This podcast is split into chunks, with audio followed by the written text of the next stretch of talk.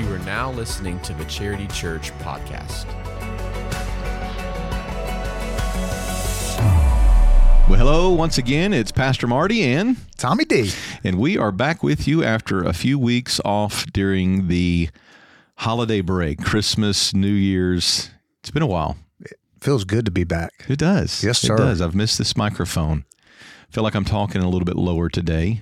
Still dealing with the scratchy voice. I think the whole church enjoyed the raspiness. You think? I do, yeah. feel like an old school preacher, Yep. like uh, Spurgeon. That's it. I think his, I think his low low voice was from his cigars. That's it.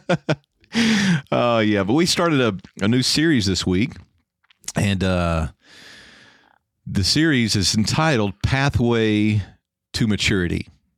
And uh, yeah, just kind of talking about what it means for us as Christians to really mature in our walk with the Lord, which is what we want to see, right? Absolutely. We say it every week. We're here to help lead people to know Christ and to grow or mature in their relationship.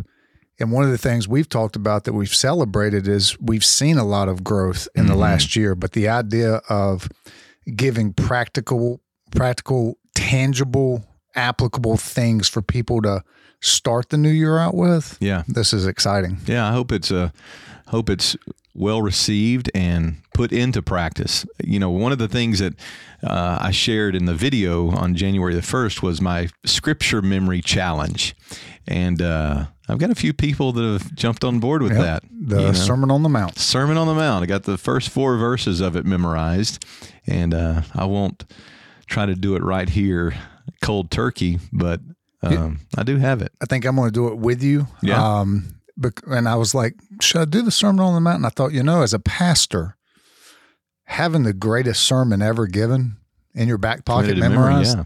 that's probably a good thing. Well, and one of the things, and I'm, I'm I want to talk about it on Sunday a little bit because we're going to talk about the Word of God, but the uh, just the fact that Jesus was kind of laying out really the principles for kingdom living. This is what heaven on earth ought to look like Mm. for Christians, and so uh, without jumping ahead, but that's kind of what I'm I'm, I'm going to talk about. The reason behind wanting to memorize the Sermon on the Mount is because as Christians that ought to be our kingdom ethic. And so this past week, though, we started out talking about our identity, our identification in Christ, our identity in Christ, which for an infant, for a child, uh, the moment that they can start recognizing you, and for us being grandfathers, we love it when our grandkids recognize us. That's right. And when she starts to say your name, oh my goodness, Tom, you just wait. I'm going to melt. I'm already, I'm already wrapped. I don't stand a chance when uh, listen, when they reach for you for the first time, it. it's a pretty cool thing. When you walk into the room and you're the one they want, let's go. So, real- just for clarity, because you said in the second service that you were in the lobby and Baker saw you out of everybody, your one year old grandson, and reached for you. Um, you didn't clarify that you were pops, as in granddad. Oh, And you said, and that's our one year old. And I thought, oh man, can you imagine having a one year old in the we had a lot of guests there today. Can you imagine if you and Tracy had a one year old? Oh no, no! You'd have to lock me up Yes, in a sir. penitentiary. It'd be it'd be bad. But that speaking of one year olds, that is a cute one year old. He is. He is. He's coming into his little personality. It's fun to watch. It's fun to watch. Yeah. So we talked out just the fact of identity and how I think people struggle with identity and we find our identity in the wrong things. And, uh, you know, I, I mentioned a few things job, marriage, kids, success, whatever it might be. Um, any example that you can think of that might be a, a, a struggle, whether for you or somebody else, you just seen in general? Man, I've got a couple personal. Just you know, I was in the corporate world for 18 years with the same company, and out of nowhere, lost that job. And looking back, I'm so grateful that's not where my identity was, because that would have been devastating.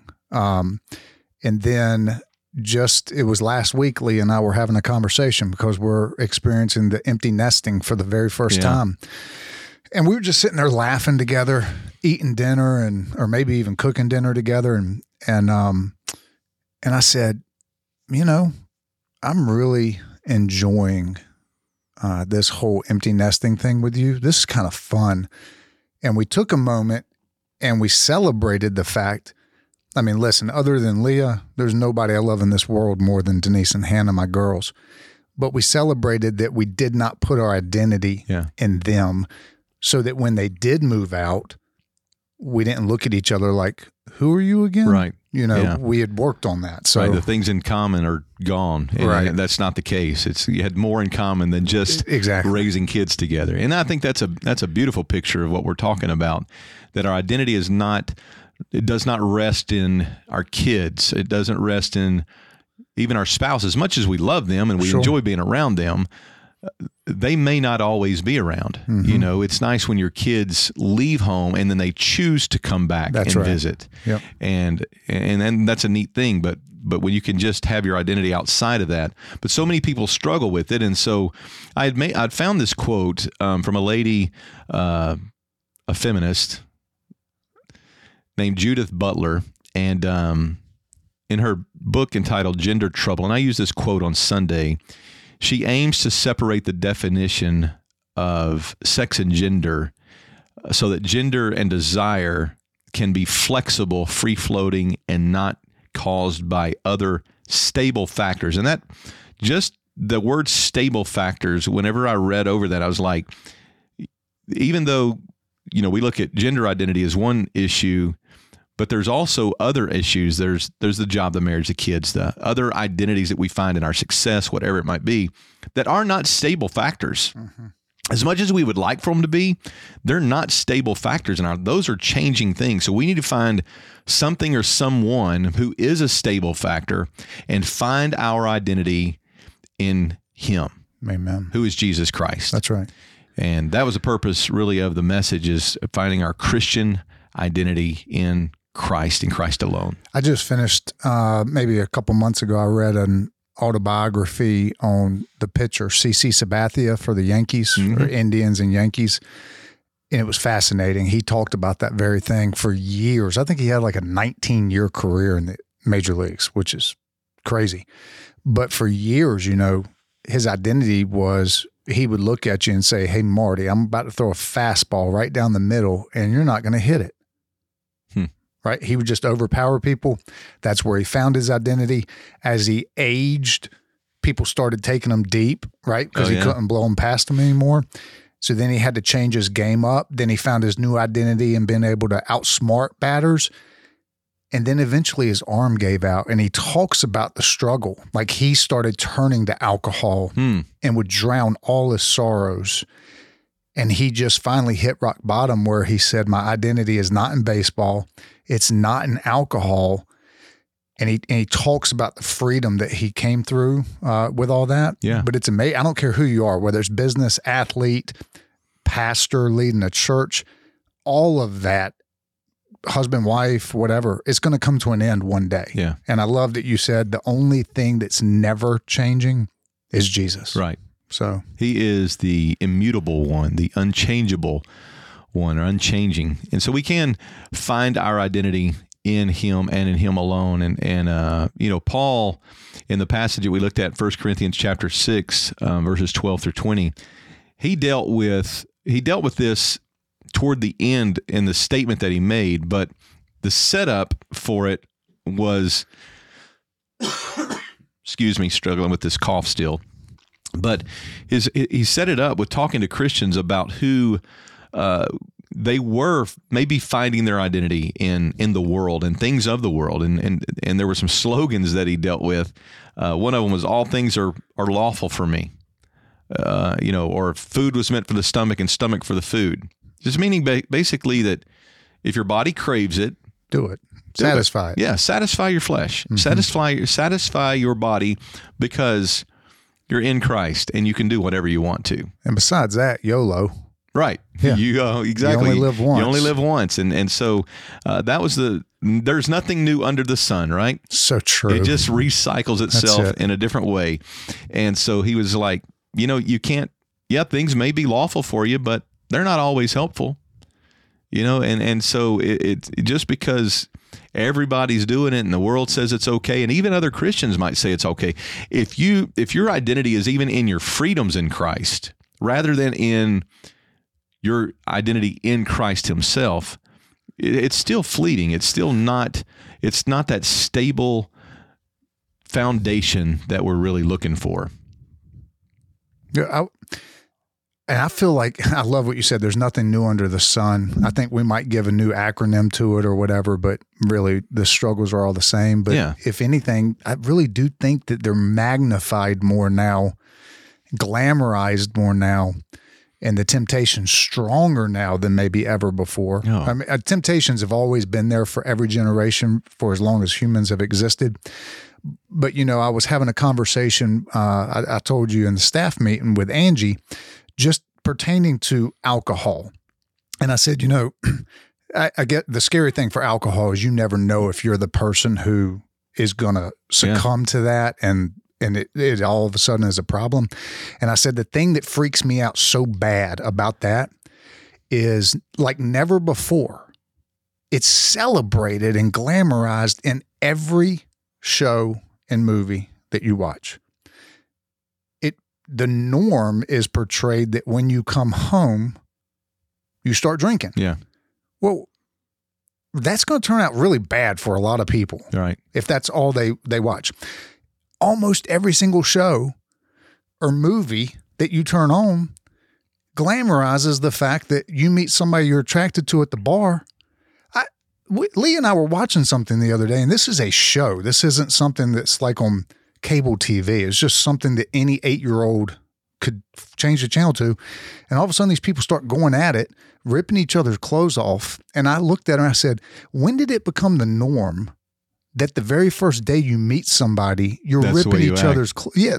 What is happening? Like our culture glamorizes that, though. Right. So, And because of that, I think that Christians, you know, and, and, and uh, I could easily get on a soapbox here. You Right. know me. Oh, yeah. You know me. Uh, but but my thing is is that when we turn to anything, I don't care what it is, and, and what Paul is saying there, he says, uh, let me go back to the verse. Um, that he says, let me get there. All things are lawful, but all things are helpful. All things are lawful, but I will not be dominated by anything. yeah. And and I think that's the idea that we're talking about. And it don't have to be alcohol. It can be um, It could be your job. it can be anything that Anything. dominates you that's right. that really controls your mind. It controls your mm-hmm. decision making. It controls your mood. It controls everything about you. And we all have that thing mm-hmm. that, or, or for some of it's, there's a series of things, Things that we Yeah, struggle just add a S. with that, that, that, that do, that do dominate us. It mm-hmm. dominates our thought process. It's, it's that person that you've never forgiven that has taken up residency in your head and that person has dominated you. Mm. That consumption with the success and the career has dominated you. Mm-hmm. And it could be a substance. It could be the fact that the only way you can unwind, you feel like, is through alcohol. The only way that you can escape. For some, there's other addictions, pornography. For some, it's that's their that's their escape. It's a they live in that fantasy world for a few moments, and it dominates them. And so Paul is saying, I'm not going to be dominated by anything Right. and and so um, we got to go back to who it is that needs to be our foundation, and that's where he kind of gets into. And I'm going to skip part of the passage, but I love this, and this is what I really wanted to hone in on, where he says, "Do you not know that your body is a temple of the Holy Spirit within you?"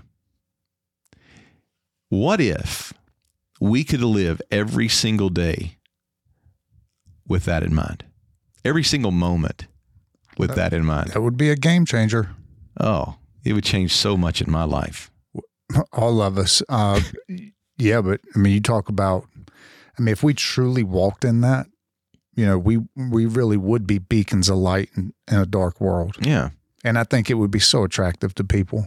I really do because there would be, I believe that we would be walking around with a noticeable lightness or sense of freedom about us. Yeah. Right. Right. I mean, when you think about the temple, and I this past year I went through a devotional that, and and a lot of the study for I think for the last two to three months, it seemed like we were studying every aspect of the temple, and the the amount of attention that was given to the detail in the temple was really overwhelming from the the priestly attire to the things that they did, the way they approached the Holy of Holies, uh, the the the mercy seat, all of those things. There was so many, so much attention to detail, and, and I look back on that, and I didn't talk about this on Sunday, but if our body is a temple of the Holy Spirit who lives inside us, there's no longer a tabernacle or a temple made with hands. It's us. We are the temple not just the temple, we're the holy of holy part of we the are. temple. Yeah, Yeah, exactly. The indwelling manifestation of God here on earth is he dwells in us. And and the attention to detail for the for the original temple and even the tabernacle that was mobile we ought to think that every single detail of our life should be given attention to make sure that we live in such a way that we're not dominated by anything other than the Holy Spirit, which I referenced, I think it's in the second service that, you know, Paul even says, don't be drunk with wine. And what he's meaning by that, don't let alcohol or any other substance for that matter, or any other thing, don't let that alter your thinking. Don't be altered. Don't be, don't be um, influenced to the fact of, of something. But he says, rather, don't be, Be drunk with wine. with be filled with the Spirit. That's So he's saying, be controlled by the Holy Spirit in everything that we do. Well, one of the fruits of the spirit or the fruit of the spirit is self control, right? Uh, That's yeah. I think in premarital counseling you're referring to Ephesians five, and and I always say, well, let no, let's go back to verse 18 first, where it says, "Be filled with the Spirit," and it's talking to both the husband and the wife. Yeah. Don't be drunk with wine; instead, be filled with the Spirit. Now we can get into the roles of the husband and wife, but but if you're drunk with wine, you lose self control. Mm, Self control is part of the fruit of the Spirit. yeah, that's good. So That's good. And so if, if my identity is in Christ and the Holy Spirit is living in me, then he's saying, Your body is the Holy Spirit. You have him from God. You are not your own. You've been bought with a great price. Hmm. So glorify God in your body.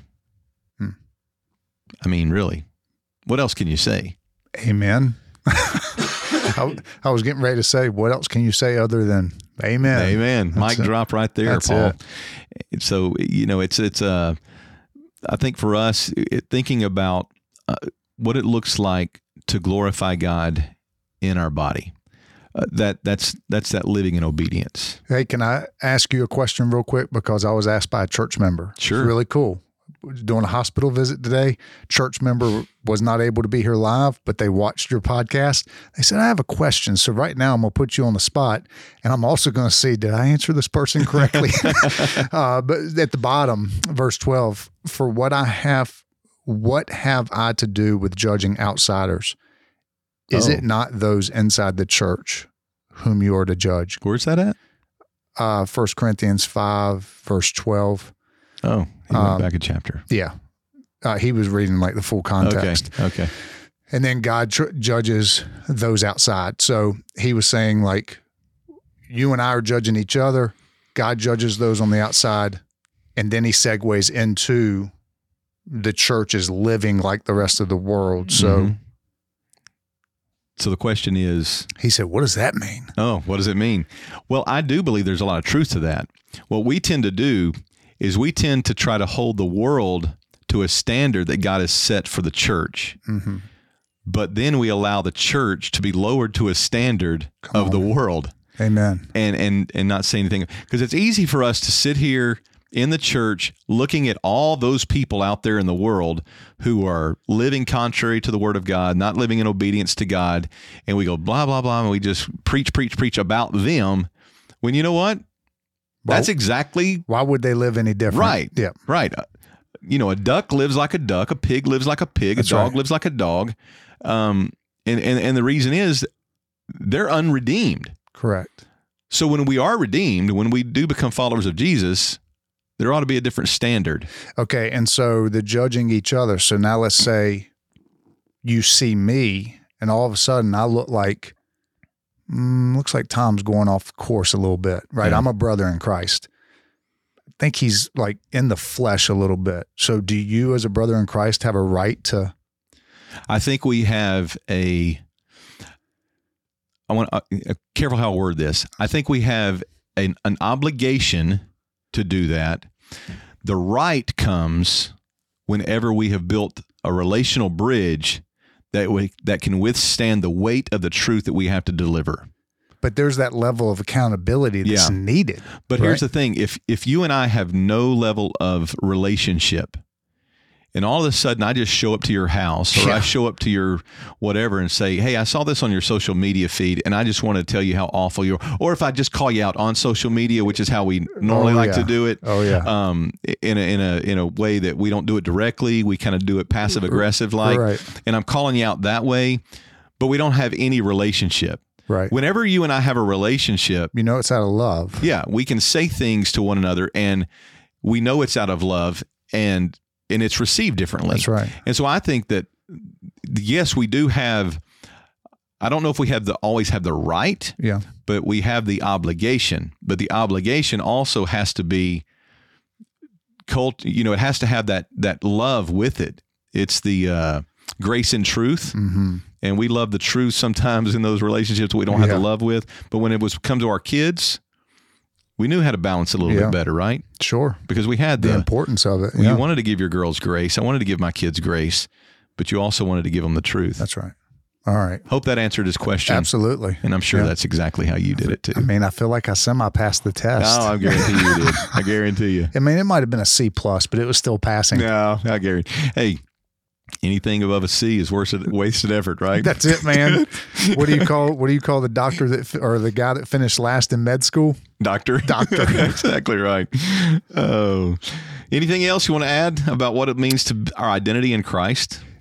Um, yeah, I just I think that there's amazing freedom um, in that. Again, I we all have a past, um, and I, I mentioned from stage just in the welcome that you know my main goal this year is to just find my my identity in Christ.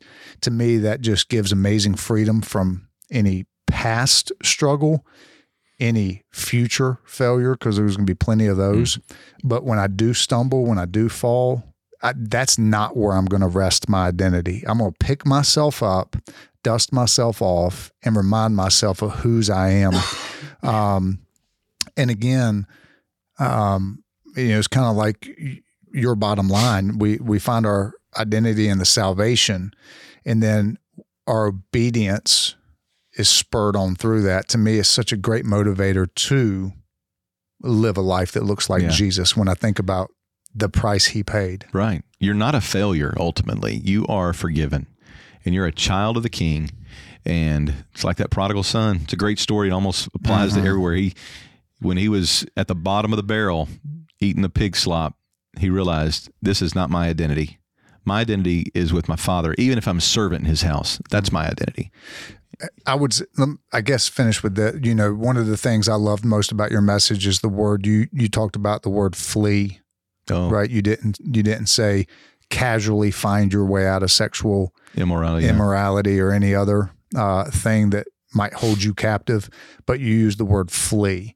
Well, when my identity is truly in Christ, that's going to give me the strength to Mm. flee, to to run away, not walk, not army crawl, Right. but get the heck out of Dodge. Yeah. Get as far away from that as I possibly can. That's good. That's good. So- Well, thanks again, Tom, and it's It always good a to be pleasure. back. It's good to be back in here, and, and uh, Lord willing, we'll be back next week.